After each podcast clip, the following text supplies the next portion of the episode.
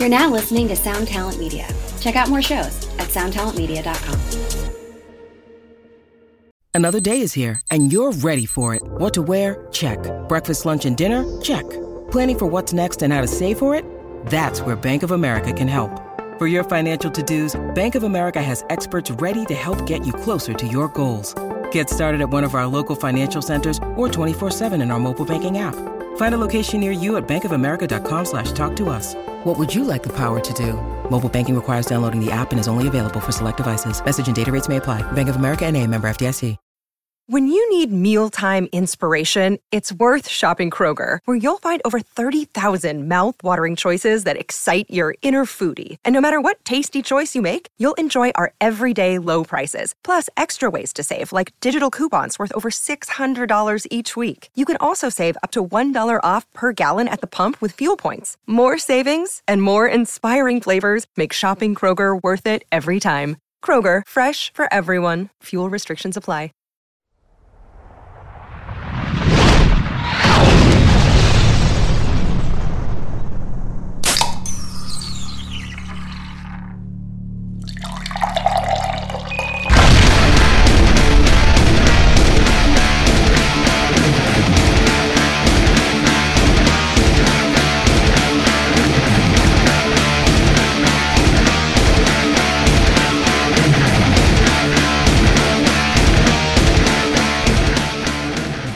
Hey, what's up, everybody, and welcome to another edition of Drinks with Johnny, where today I'll be joined by my co hosts Brandon and Sam as we celebrate the lives of both Layne Staley and Kurt Cobain. Both uh, passed away on the same day, April 4th, which was Wednesday earlier this week. Of course, they were uh, years apart, um, but it begged the question to us to bring up some of our favorite moments in uh, Nirvana and Alice in Chains uh, lore, as well as you know just the movement that was the grunge alternative movement in the '90s and what it meant to music for us. I know it, it had a huge impact on my life listening to these uh, two bands and other bands in the genre, of course, as well.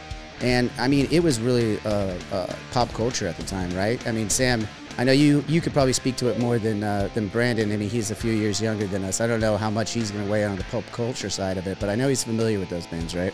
Well, yeah. I mean, I I look at Nirvana was the band that like got me into music. Like, I mean, Nirvana and NOFX, because Nirvana is the one that got me to graduate past Weird Al that I was into as a kid, and that's that's quite a jump. I like it. Well, I mean, there was a little, there's some stuff in between, but I, Nirvana's the first. Well, wait, band wait, that wait. I Was it Weird Al's version of "Smells Like Teen Spirit"? The the the. That was the first CD I bought. Oh, Oh, that's awesome.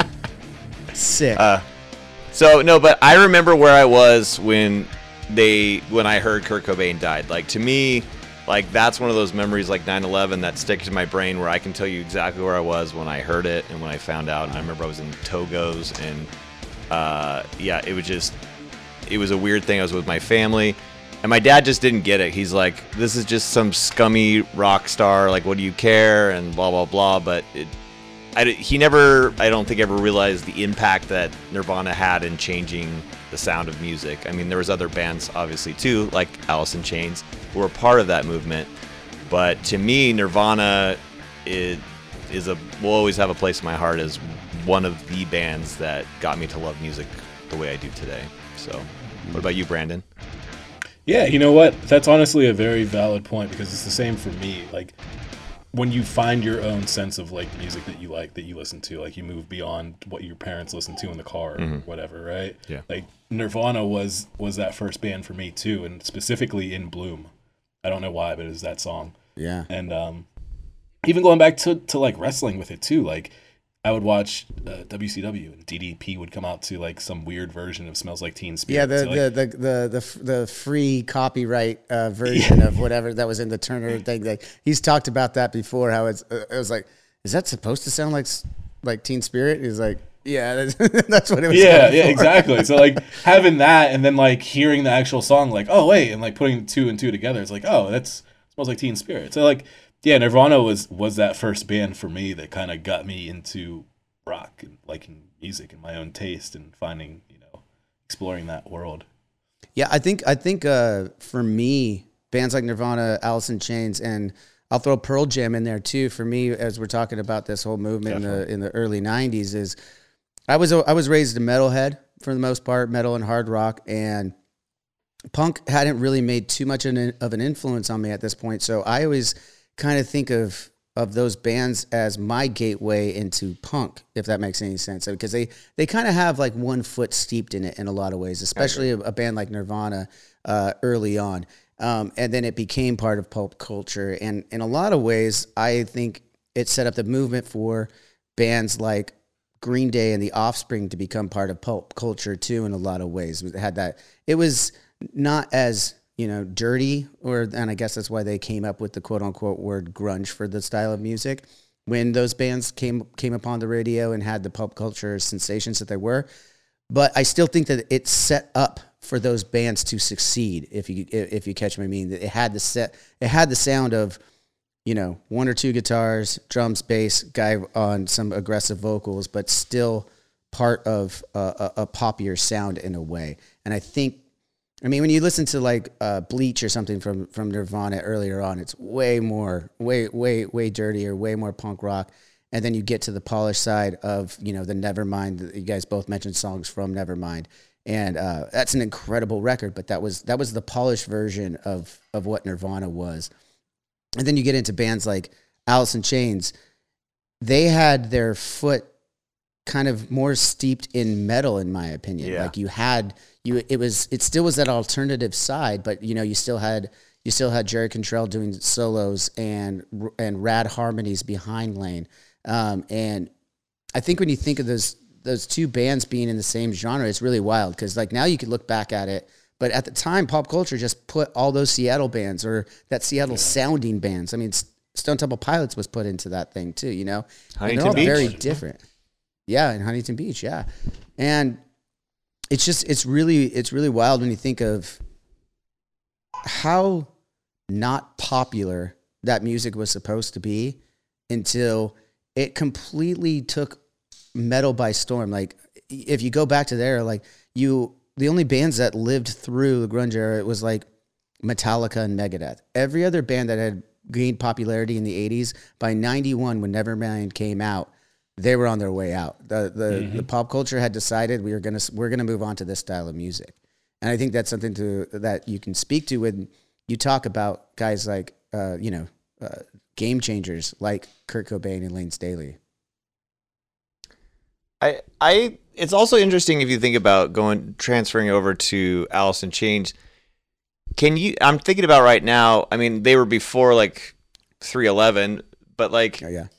You have a singer and a rapper. There's not very many bands besides like the the Eagles that I can think of that really had multiple singers that was just a given like hey no one's going to complain like oh i want this guy more or i like this guy i mean whichever was singing it's fine you know and the fact that it transcended you know to layne staley passing away which is why we're talking about this the fact that you know that band could still move on and doesn't feel like a cover band or anything is is pretty remarkable i i feel like I thought the last Alice in Chains record that came out and was like 2018 or something like that was was a great great album Yeah. too. Like the uh, Jerry's still leading the Jerry and the boys are still leading the charge for Alice in Chains for sure.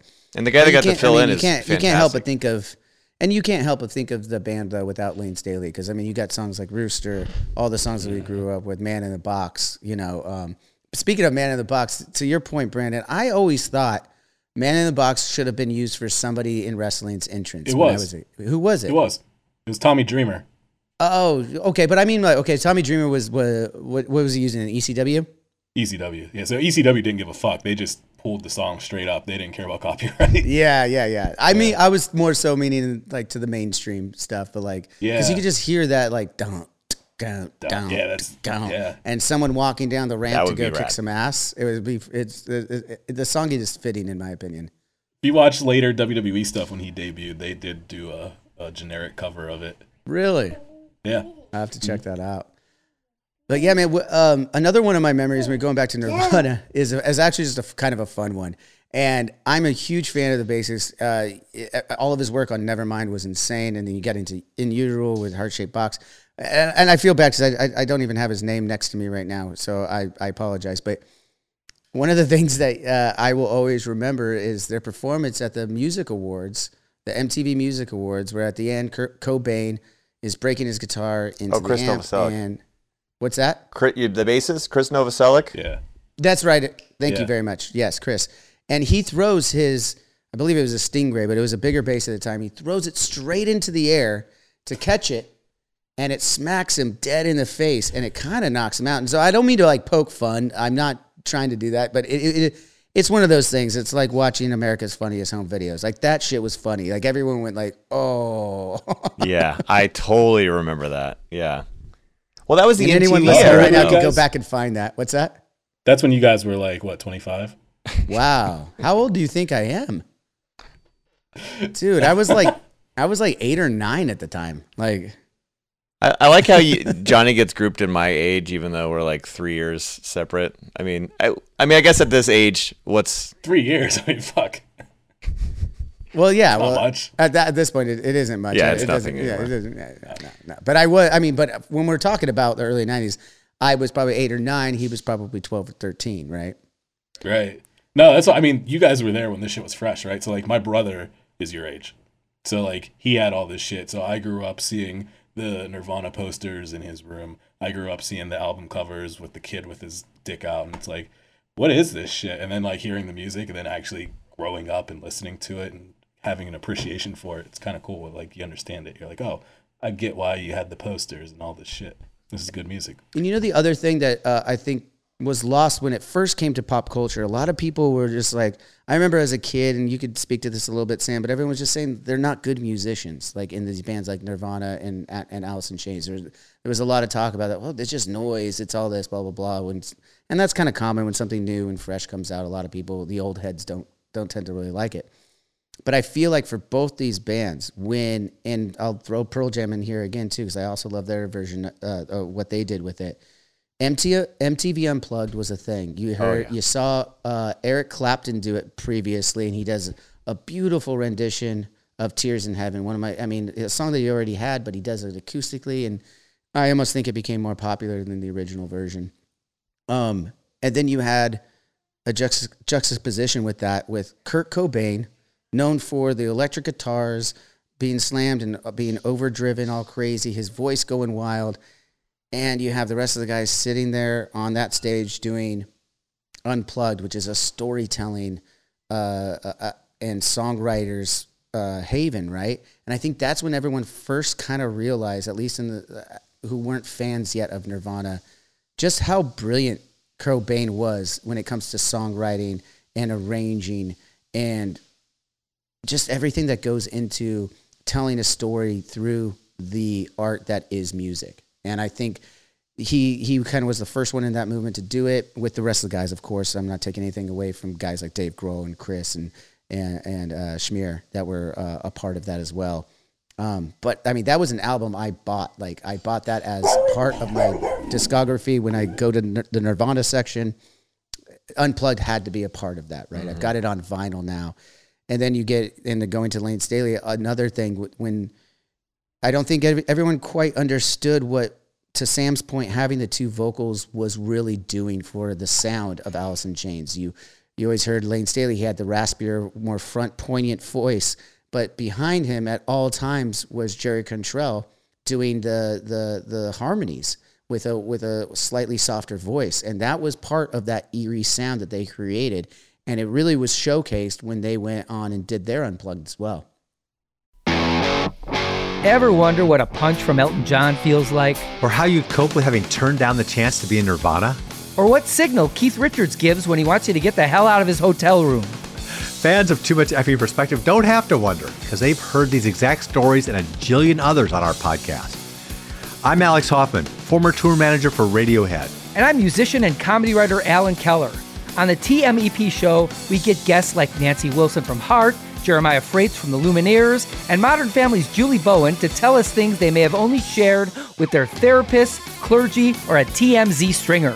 So join us on Too Much Effing Perspective. That's E F F I N G Perspective. The only podcast you crank up to 11. Wherever you're listening to this podcast, make sure you're subscribed and leave us a five star review. If you want to listen to this show ad free, head over to drinkswithjohnny.com and become a premium member. You'll get to enjoy unreleased clips from your favorite guests, discounts on merchandise in our shop, and access to our private Discord server where you can chat one on one with Johnny Christ himself. Awesome! So stay tuned, stay thirsty, and stay filthy as fuck.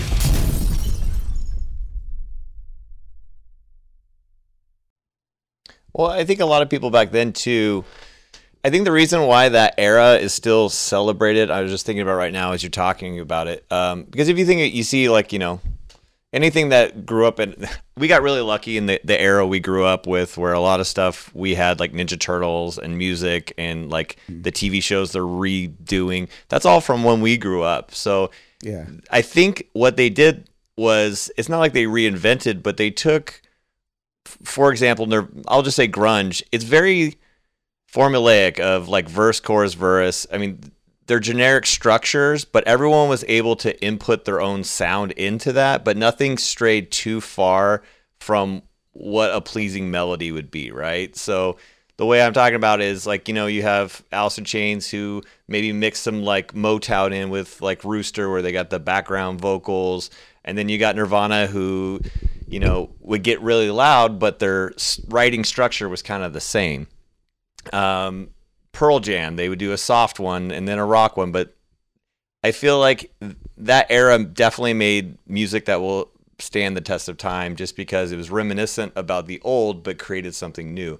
Now everything's a little more, and maybe this is old man Sammy here. Uh, everything is like computer based, or it's it's specific to a certain. You have to like this, or you have to like a constant thumping of whatever beat. Um, I don't know where I'm I'm talking about, but I, I do feel like it was a little more simple. People actually used instruments rather than computers at that time.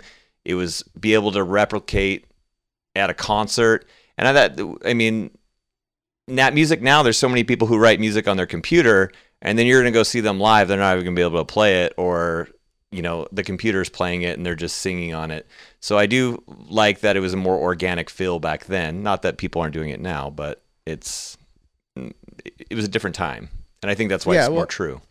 Yeah, I, th- I think you, I think there's part there, there's reasons why that is the, the case these days. I mean, you gotta you gotta adapt with the times, and it is good to use the technology uh, that you have in front of you to expand upon your art. I do agree with. I do think that that's a smart thing to do, but I think what you're touching upon is the fact that they that these bands, you know, that Kurt Cobain and Lane Staley were kind of the the frontmen of.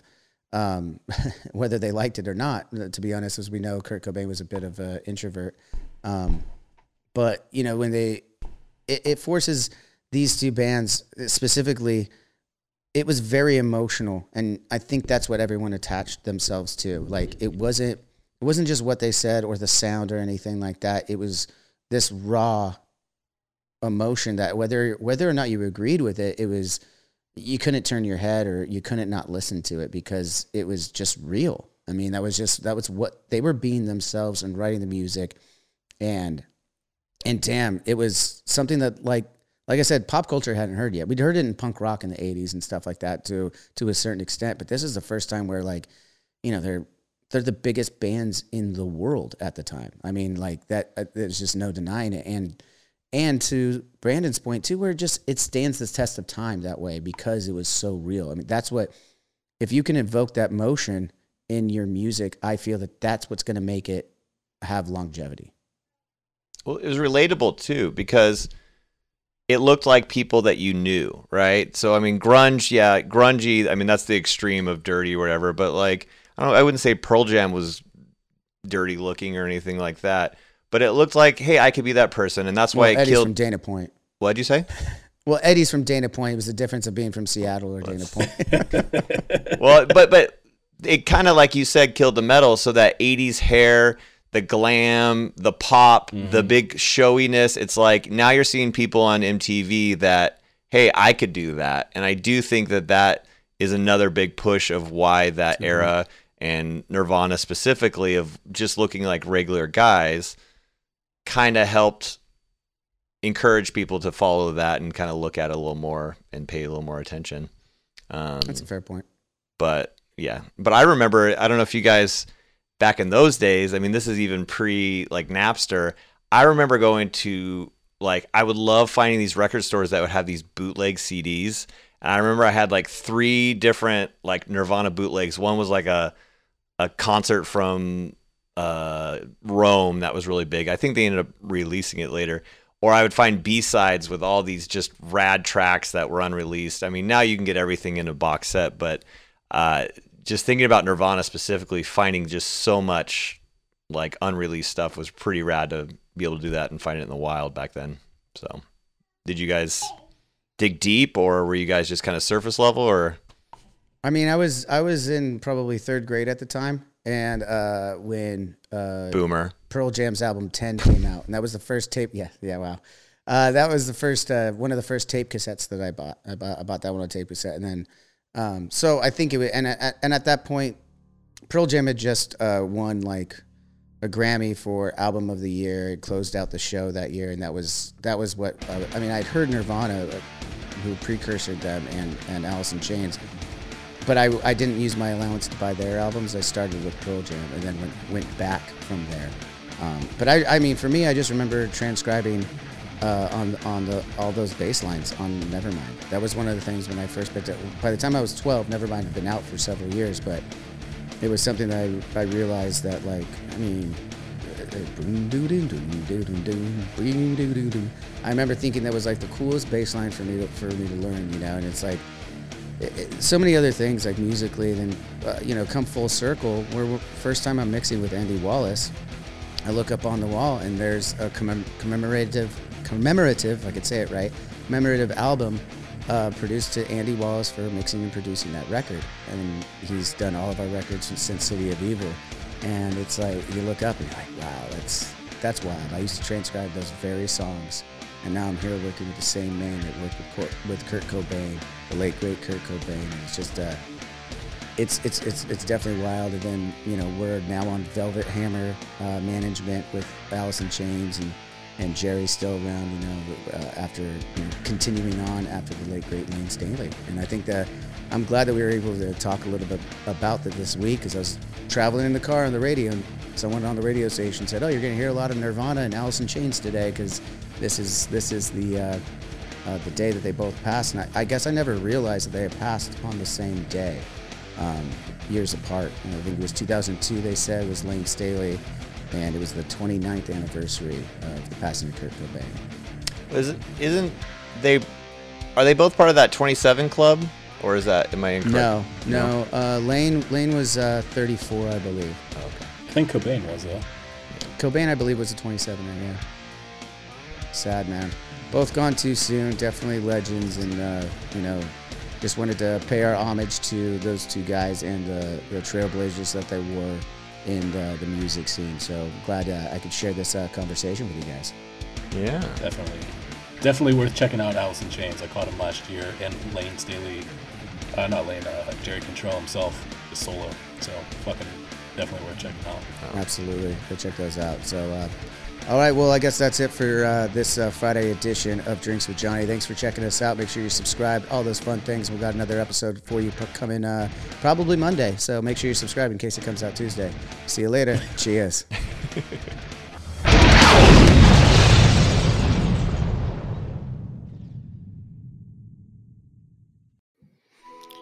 Welcome to us talking about our podcast for a minute. What's the name of that podcast?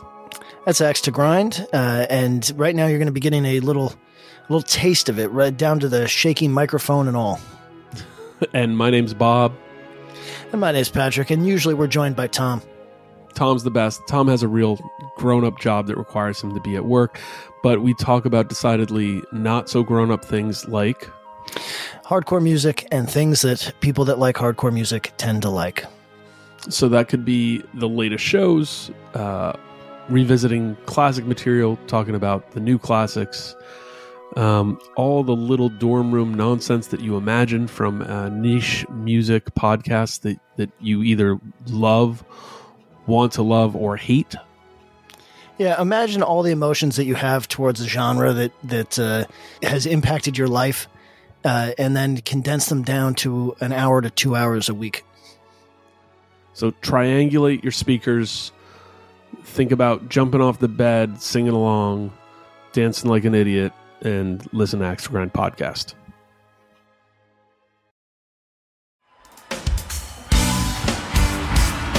Hello, everybody.